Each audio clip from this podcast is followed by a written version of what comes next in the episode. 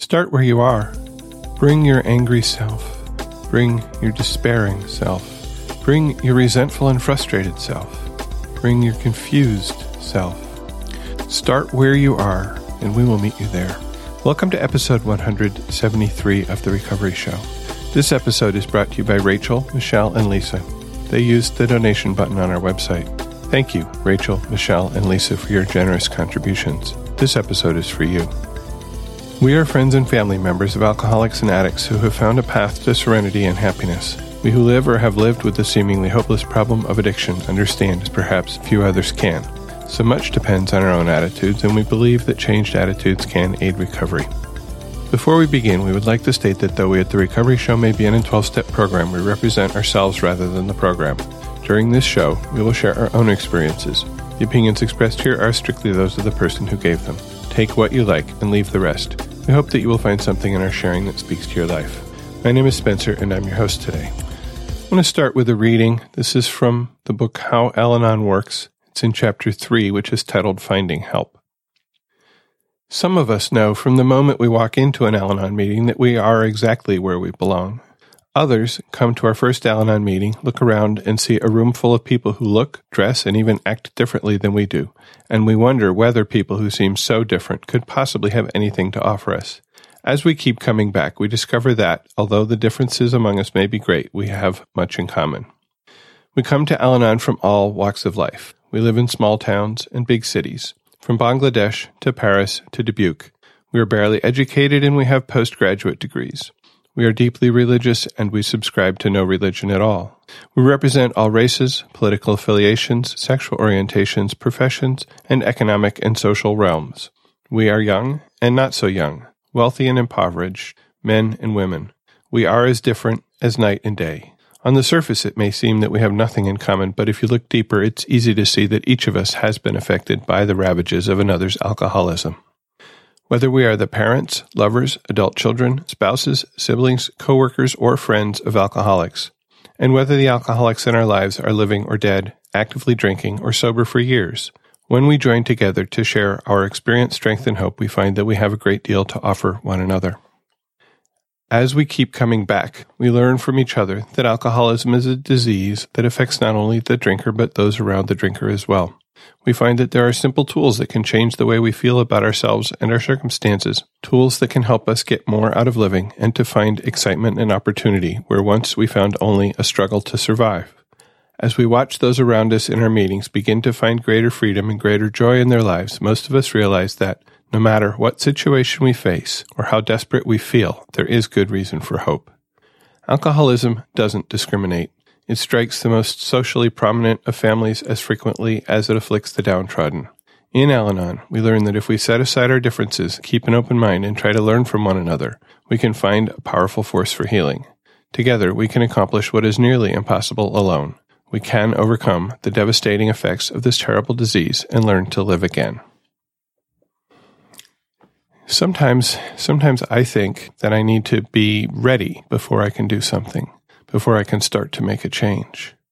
And sometimes that's true. But in my experience, that is not true of this program of recovery of Al Anon. There is a sense in which I had to be ready, a sense in which you need to be ready before coming to the program, which is that I needed to be ready. I needed to be so down that I was willing to walk into this strange, unknown place called Al Anon to take a chance on it. That was the readiness that I needed, and that is the that is the only readiness that I needed. I didn't need to believe that alcoholism is the disease. I didn't need to believe that I was powerless over it. All I needed was to be ready to walk into that room and to be there and to listen. And I know that at my first meeting, I guess I listened, I really don't remember what anybody said. But just the fact of getting into the room, starting where I was, starting in my anger, my rage, my fear, my despair, my sadness, my frustration, and my numbness. Numbness to anything that was joyful in life because I had been pushing down feelings for so long. I started there. I did not start with a belief that I was powerless. I did not start with an understanding of alcoholism as a disease. I just started in my pain, where I was. And it didn't matter where I was because you welcomed me. You said, You're in the right place. You said, Keep coming back. You said, Here's a phone number. Call me. Of course I didn't, but you reached out. You touched me. You met me where I was. And you said, Come with us. Come with us, and you will find relief. So I wanted to look at the steps and how the steps really were able to meet me where I was when I came to each one. The only prerequisite for starting to work on step one, I think, is being in that pain. There's no special starting point. I started where I was. And and I had a guide. I had a guide. My guide was fellow members and my guide was another Al-Anon book titled Paths to Recovery. We often refer to it as the TAN book and in that book are questions for each step and those questions helped me to move from where I was into an understanding of the step, into an acceptance of the step. They helped me to see that, in fact, I was not able to control my loved one's drinking, that alcoholism was something that was outside of my ability to, to, to control, to cure. And they helped me to see the unmanageability of my life. And I've I've often heard it said that we can come to step 1 in reverse. And I know that's true for me that in in the alcoholic situation, I had some notion that my life was unmanageable. I I don't think I would have applied that word to it, but it certainly was unmanageable and I certainly recognized that the things I was trying to do to manage the alcoholic situation, to manage the drinking. Those things were not working. And so that's sort of a definition of unmanageable. I'm trying to do something and I keep trying to do the same thing and it keeps not working and I keep trying it. That's unmanageability. I can't manage it. And once, once I recognize that unmanageability, then I can start to see my powerlessness. I can start to admit my powerlessness. And so step one met me where I was. I was not feeling powerless. I was feeling frustrated. I was feeling like my power was not having effect, but that, that's not powerless, is it? So it took me a while and that was okay. You met me where I was. You know, when you talked in meetings about your situation, about how you had found your powerlessness and about how finding that powerlessness then freed you to work in a productive direction, to work in a direction of things that you could change. I started to see my own powerlessness and I started to see it not as a defect, not as a problem, but as an opportunity. And so you brought me from where I was into an acceptance and an understanding of that first step and enabled me to look forward rather than looking backwards as I had been for so long, looking backwards to quotes before the drinking, looking backwards to when life was okay. And of course, there was really no before the drinking. There was before the drinking got bad, but there, there was always drinking in that relationship. So then I come to step two and I, at that point in my life, had no concept of anything I would have called higher power. And particularly, I had no concept of anything I would have applied that three letter G word to, which is to say God. But step two met me where I was. And in the readings and in the sharings, I found other ways to interpret the words of that step, other ways than G O D God. I I heard somebody say, more than one person say, you know, at some point a doorknob could be a higher power because it, it provides you a way out. I'm like, a doorknob? Well, if I feel I'm stuck in a situation, I'm stuck in a room and I need to get out, then that doorknob provides me a path to sanity, right? Step two says, and I should read this, sorry, came to believe that a power greater than ourselves could restore us to sanity. So if I'm in an insane room and there's a doorknob. I can use it to get out and find sanity. Okay, stretching it a little bit, maybe. Many of us, and myself included at the beginning, said, Well, I don't know about God, but power greater than ourselves, power greater than myself. Well, yes, clearly there are powers in this world that are greater than me. I, I can do that. I can see that. That could restore us to sanity. Well, that's a little more difficult because, you know, the, the United States Army is a power greater than me, but I don't think it's going to restore me to sanity. So that one got a little more difficult. But as many have suggested, as many have experienced, and as I experienced myself, I started out by taking the program, the meeting, as my higher power. Because when I came to a meeting and listened, when I read program literature, I got a little bit more sane. There you go, a power greater than me that is restoring me to sanity. And it gave me room. The program gave me room, this gentle program gave me room to continue to develop, to continue to evolve, to continue to grow my notion, my understanding of what a power greater than myself might mean. And that was really important at, at the beginning because where I was was not going to take me to God God. There was no one step from where I was to God God. Not happening.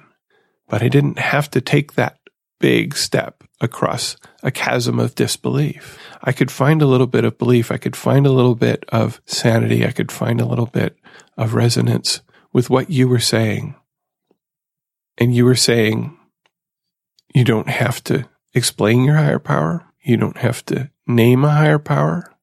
You just have to believe that there is something greater than yourself that can help restore you to sanity. And I'll tell you the evidence of what was happening in my life over the first few months in, in the program of Al Anon was a big indication that there was something outside of me and probably very, very much greater than me that was starting to restore me to sanity.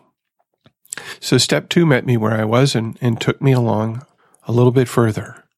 I'm starting to listen to something outside myself. I'm starting to find something outside myself that is helping my situation. It's reducing the fear and the anger and the rage and the despair and the frustration and the resentment. Not through my own actions. Hmm. Moving along then, where am I now? I have an understanding that there is a power greater than myself that can restore me to sanity. I don't know what it is. Maybe it's the meeting. Maybe it's the literature. Maybe it's the program. Maybe it's something else. But that's as far as, as I needed to come.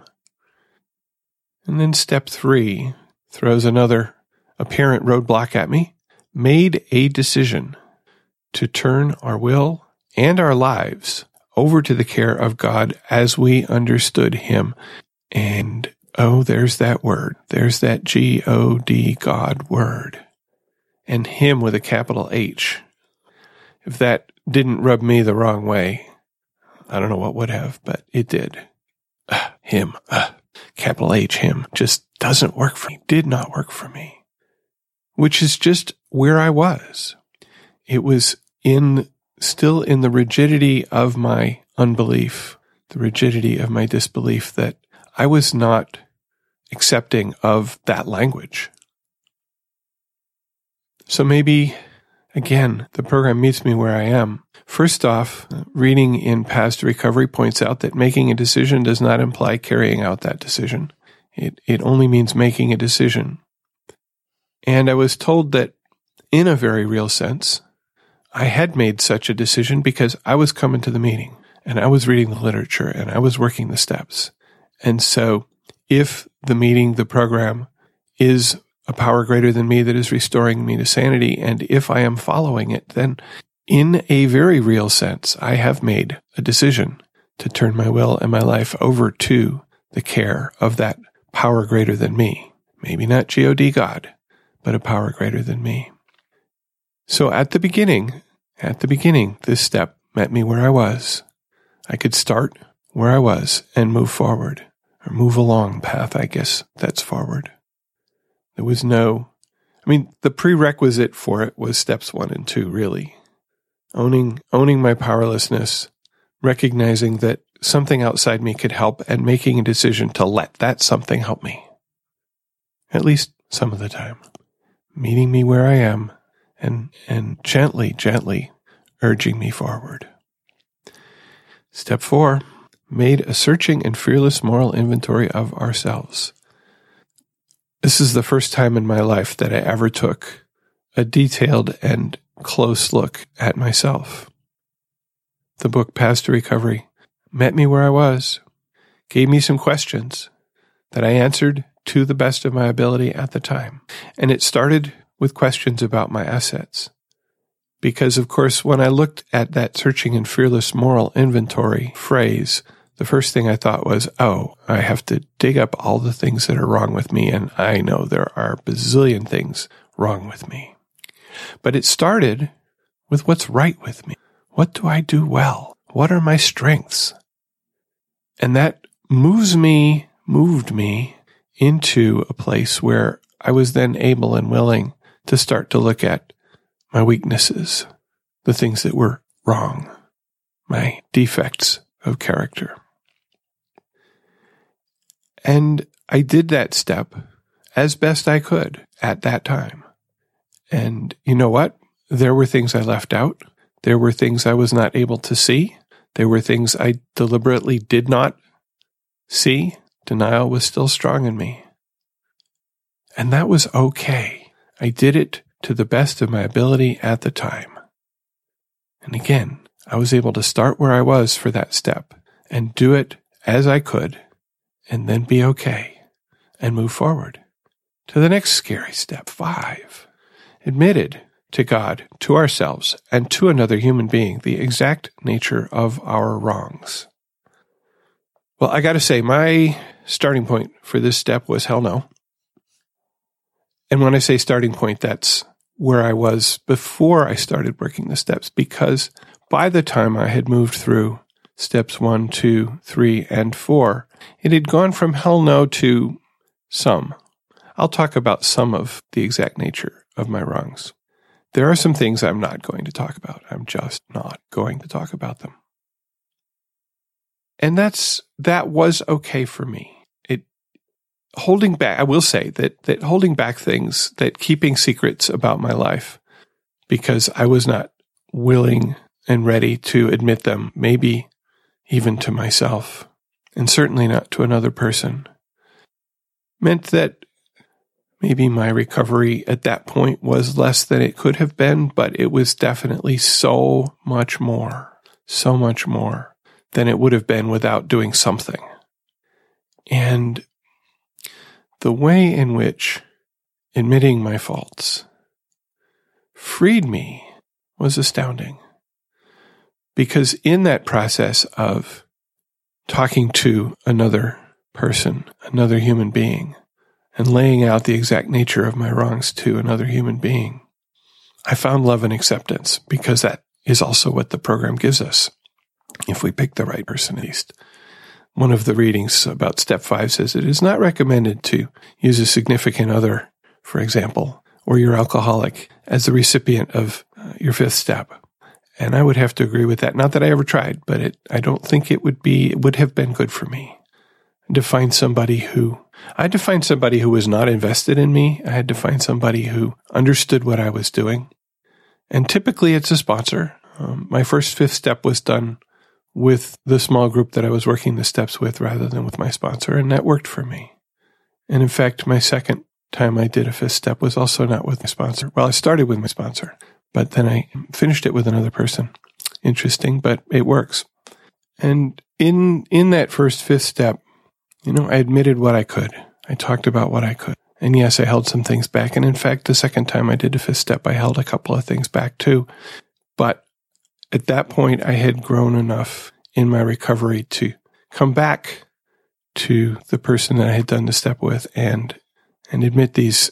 It, well, one thing that I had held back that I had not talked about, I, I a few weeks later opened up and, and said, Oh, there's this other thing. And then there was something that I just suddenly realized one day that had not been in my inventory, had not been in my fifth step. And, and again, I went back to the person I had done that fifth step with and I said, Hey, you know, I have to talk about this thing that I did. And, and their response was, Spencer, that wasn't in your fifth step. And I said, Yes, I know. That's why I'm talking about it to you now. And again, so freeing because it releases, it released the grip that these things that I had beating, been beating myself up over, it released the grip that those things had on my mind, on my soul. That's the power of step five. And step five met me where I was. It allowed me to do it as well as I could at the time. And, and then I was able to, to move forward again. Step six says we're entirely ready to have God remove all these defects of character. And there's, there's that God God word again. But at this point, I'm getting okay with it. Where I am is, okay, I have this exact nature of my wrongs here. Let's see what we can do about it. But I can't. I can't fix these things because if I could fix these things, they'd be fixed, right? Well, maybe some of them I've just recently seen and I haven't tried to, to fix them, but my experience is, has been that self directed self improvement, at least for me, not so good.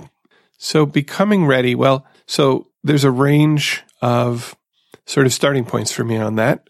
I think after going through step five for the first time, my starting point was, well, yeah, I want these things gone. And I didn't really, I think, dig into step six very much more than that. I just want these things gone which was a lot. I didn't want them all gone, but that was that was where I was. That was where I was able to be at that time, and and the program let me be there. Let me take six, take step six in the way that I could at the time. Step seven says humbly asked him to remove our shortcomings, and this one gets harder when I don't have a clear picture of a higher power. I don't have a clear picture of God God to ask. But I can still, I can ask the universe, I can ask the universe for help. Say, here are these things in me that I would like gone. Please help. And one of the ways in which I understand prayer is in opening myself up to the possibilities, opening myself up to listen to what the universe, which maybe is God, has to say to me.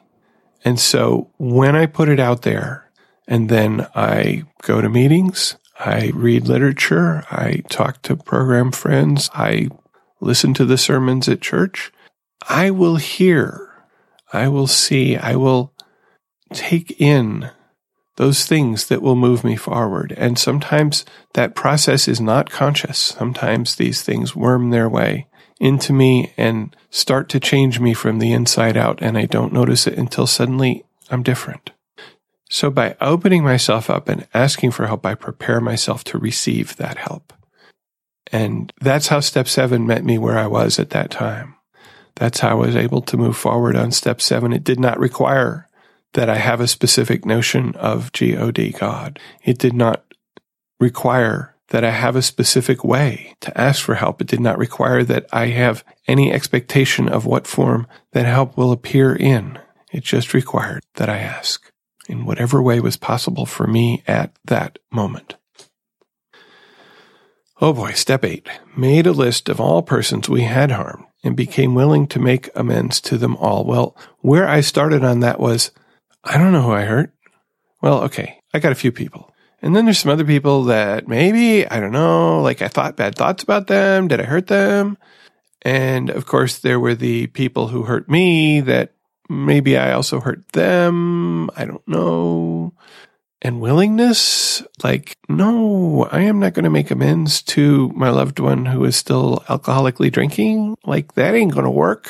Willing. but I am willing to make amends to these other people. And Again, the program lets me, lets me be where I am, lets me say no. I'm actually not willing to make amends to this person. I'm going to put them on a list, but I don't know if I'm ever going to make amends to them. But if I put them on the list, then that opens me up to the possibility that in the future I could be willing. And I can do that and, and I can be where I am and I can move forward in this step because my experience has been that the subsequent steps also make me more ready, make me more willing, make it easier to move those people about whom I said no, no way ever to the maybe I could someday, I might be willing to be willing to the, yeah, I can do that by being open, accepting what God, the universe, the program has to give me. I can move into this step where I am and I can do it to the best of my ability and I can keep on moving. I don't have to get stuck. Step nine, made direct amends to such people wherever possible, except when to do so would injure them or others. Gotta say, the, the first time I tried to do this uh, was not like the best. Uh, I'm I'm sorry I did this, and I'll try not to do it again. Uh, it's not real good amends, but it's a start. For some people, I couldn't. I was not willing to to make face to face direct amends. My my mouth just wouldn't say the words, but I could start to act differently with my children, for example. Just saying, I'm sorry about all the times I was angry and screamed at you. I could say that. Doesn't mean they're going to believe it. Doesn't mean they're going to accept it. But if I stop being angry all the time and stop screaming at them, that to me is a, is a living amends. It is an actual change in my behavior and it is actually doing what I can to make it right. So step nine met me where I was. Let me do my amends as I was able and willing and let me do them in the way that I was able to do them at the time because it doesn't say I can't come back. It doesn't say I have to do it perfectly the first time because you know what? I'm not going to do it perfectly the first time. And I may have to redo some early amends more effectively, more deeply, in recognition of the true harm that I caused rather than just a superficial understanding. And that, that's okay.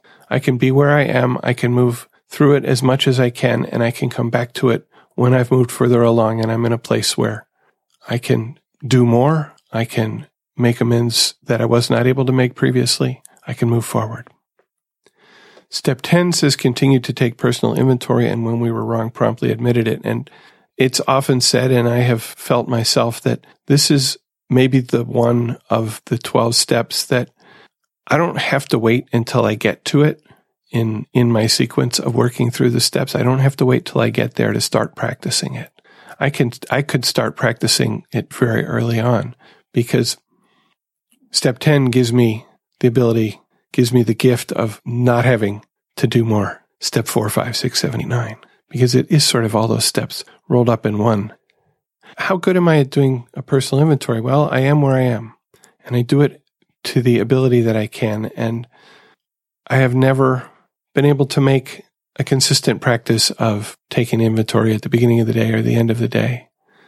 But I do it I do it when I can. And when I recognize that I'm wrong, I do promptly admit it. And that often happens within a day or two, sometimes with, within minutes. Sometimes, sometimes I can catch myself before I do the thing, that thing that I do.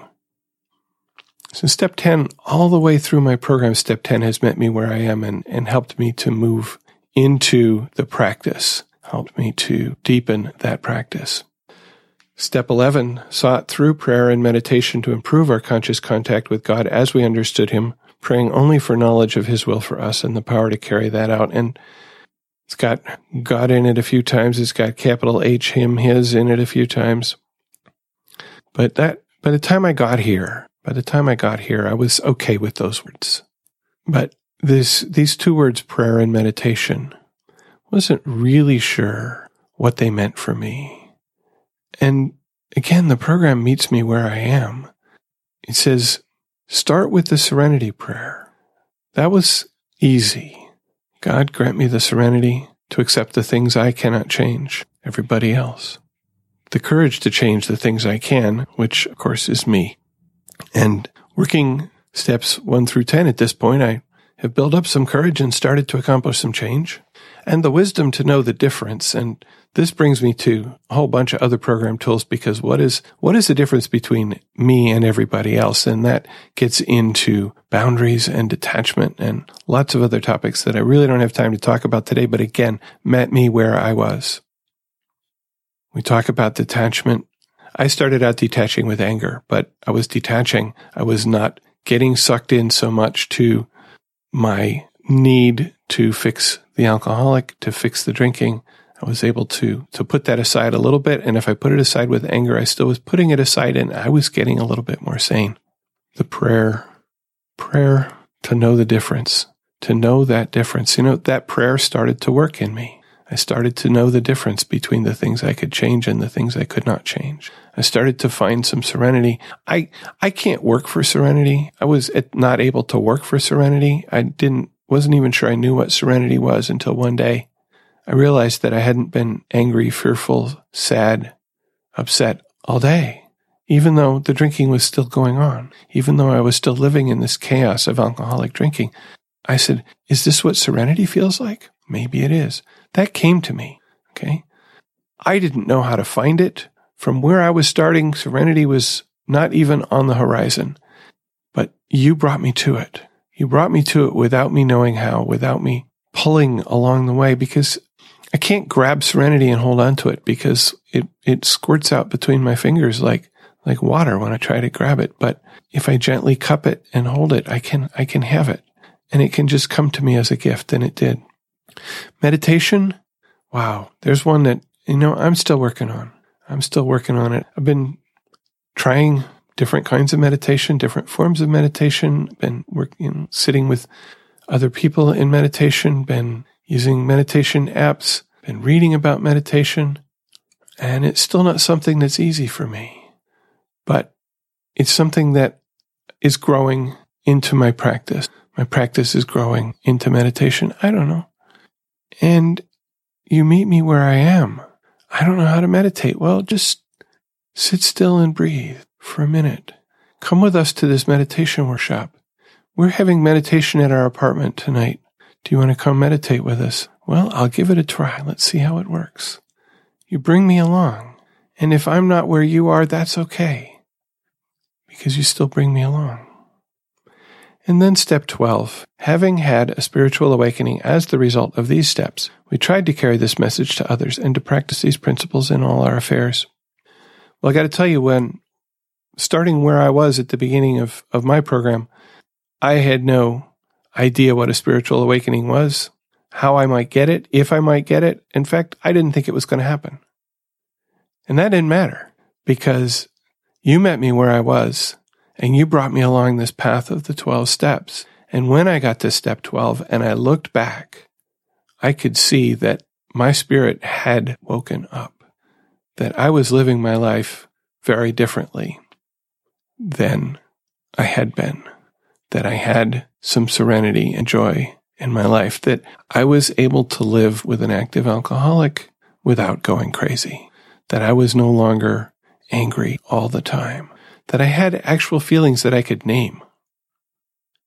There was no white flash experience. There was no amazing, oh my goodness, wow kind of thing that happened along the way. It was very gradual, but I did wake up. So you met me where I was at the beginning of the steps and you brought me to a spiritual awakening. You taught me tools, how to practice these principles in my life, in all my affairs, not just with the alcoholic, not just in the alcoholic situation, but in all my affairs. I would never have expected that. That was not why I came to Al Anon, but it's what I got by starting where I was and just following direction, following you, not even direction. You was you had something I wanted, and so I, I, I moved in your direction, and that that got me here something else that I knew I was not ready for, where I was starting. When it happened, somebody said, Will you be my sponsor? I'm not ready. I'm not ready to be somebody's sponsor, but when the program asks, say yes. So I said yes. And I think I did okay. I can look back and see I wasn't the best sponsor, but apparently I was the sponsor that that person needed at the time. So the program met me where I was and taught me a little bit more about being a sponsor, a little bit more about carrying the message, gave me some practice so that when the next person asked me to be their sponsor, I could say yes with more confidence and I could be more there for them and less there, more present, less directive. It's it's something we learn by doing, and the only way to learn by doing is to start where you are and put one foot in front of the other, or beside the other, or behind the other sometimes, and move to a new place. That's the only way to get there. Learning by doing. And sponsorship met me where I was, and I feel today I think I'm a pretty good sponsor. I know I hear that from sometimes from the people I, I sponsor.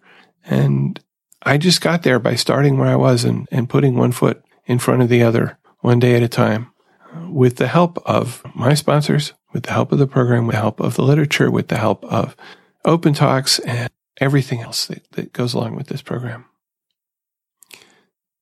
We have this uh, thing that we encourage called gratitude. I didn't have anything to be grateful for at the beginning. I didn't see how I could be grateful for anything because my life sucked. My wife was still drinking. How can I be grateful? And what, what you taught me, again, you met me where I was and you said, you can find a little bit of gratitude for little things. You can be grateful for a sunny day. You can be grateful for a good cup of coffee. You can be grateful that you got sleep last night. Think, okay. And starting to find those little bits of gratitude, starting to recognize those things that I had to be grateful for and to, to express it, to say, I am grateful that we had some good bread and cheese for me to eat for breakfast this morning. I am grateful for that. Help me to, brought me to start to have thing that we call the attitude of gratitude. That there are always things in my life that I can find gratitude for. And I was listening to an open talk recently, and the person giving the talk said, you know, if I can bring some gratitude into my, into my life, into my mind, it's going to push out a little bit of the crap that's been sitting there. The more gratitude I can bring in, the more crap it pushes out. And that's true. That is true. I would not have recognized that if you'd told me, "Oh, well, you have to have an attitude of gratitude. You got to be grateful all the time." And that was that was the way I would have heard it anyway. You got to be grateful all the time with attitude of gratitude. I would have said, "No way, that's impossible, and I'm not even going to try." But you didn't say that. You said, "Find little things. Be grateful for the this lovely snow that just fell." At the same time, you're grousing about shoveling it. Balance. It's not all bad. There is good. There is always good, almost always Um, I, I can always find something good, even in the midst of crap. And recognizing it helps to push some of the focus on the crap out and makes me a more sane, more serene, happier kind of guy. Not a bad gift. So there are so many ways, so many ways in which this program met me where I was. I think one more example, the slogan, let go and let God, was one of the first things I picked up because well, you know, I wasn't really sure about the let God part, but the let go part seemed like something I could maybe do. I could stop. I could let go of a little bit of control. I could let go a little bit of tightness. I could start to maybe relax a little. I could start to have a little bit of my own life back by letting go of my need to, to run somebody else's life. Let go. You met me where I was. I could let go. I wasn't sure about let God, but I could let go. You know, that evolved. And eventually I could say let go and let God, even if I didn't know who God was. I could start to have faith that my loved one had a power greater than herself that could restore her to sanity when she was ready to ask, when she asked for it, when she wanted it. And that if I let go, and my experience bore that out, if I let go, when I let go, she was more likely to seek it on her own than when I was pushing, pushing, pushing. So where I was was pushing. You met me there and said, there is another way. Try letting go. Just try it. And I did. It worked for me. I felt better. And maybe, maybe it helped her to realize that if she was going to do something about the situation she had to do, I don't know. So start where you are, starting your anger starting your confusion, starting your frustration and resentment and despair. We will meet you there. We will meet you there and we will illuminate paths to recovery for you.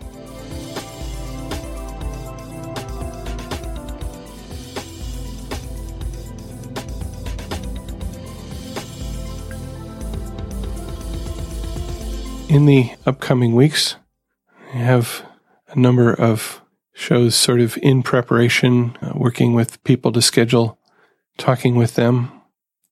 And these upcoming shows include a personal story, more on the gifts of Al Anon, and I'm sure other topics as well. And we welcome your thoughts. You can join this conversation. How did the, how did Al Anon meet you where you were, where you are? What is your story? Please leave us a voicemail or send us an email with your feedback or your questions. You can call and leave a voicemail at 734 707 8795. You can call right now, hit the pause button, give us a call. We'll be here when you get back. 734 707 8795. You can also use the voicemail button on the website to join the conversation from your computer. If you prefer not to use your voice, you can send email to feedback at therecoveryshow.com.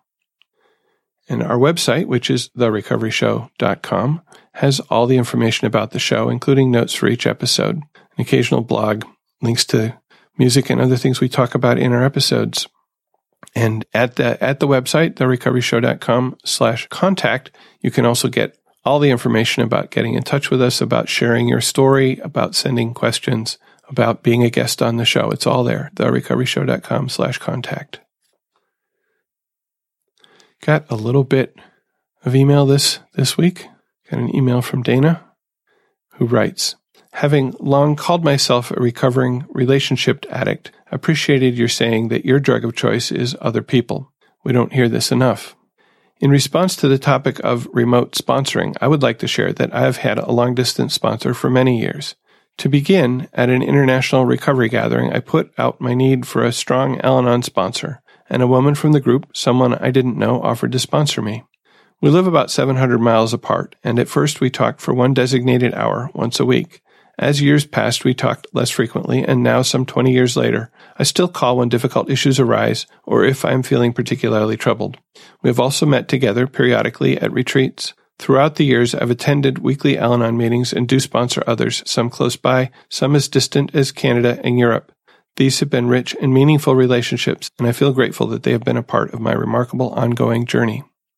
And thank you, thank you, Dana, for sharing your experience with, with long distance sponsoring and, and, and for talking about the way in which you structured that so that it, it could work and makes me think about different ways of doing sponsor. And I think these days with tools like Skype and FaceTime, maybe it maybe it's easier to, to still get that sort of direct connection, even though we're far apart. So I'm trying to remember uh, somebody, the person who wrote in last week and asked about it. Um, I guess it's possible. Uh, the the trick still is finding somebody, right? If you go to a retreat, then maybe there's somebody there. Otherwise, I don't know. How do you, how do you reach out? But it's um, thank you, thank you for that experience.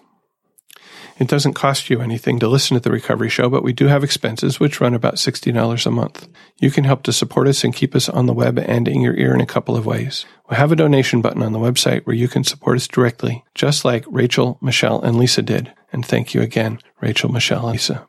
We have put together a list of recovery related books. Click on the books link in the menu at the top of the page. If you order one of these books from Amazon through our website, we will receive a small commission.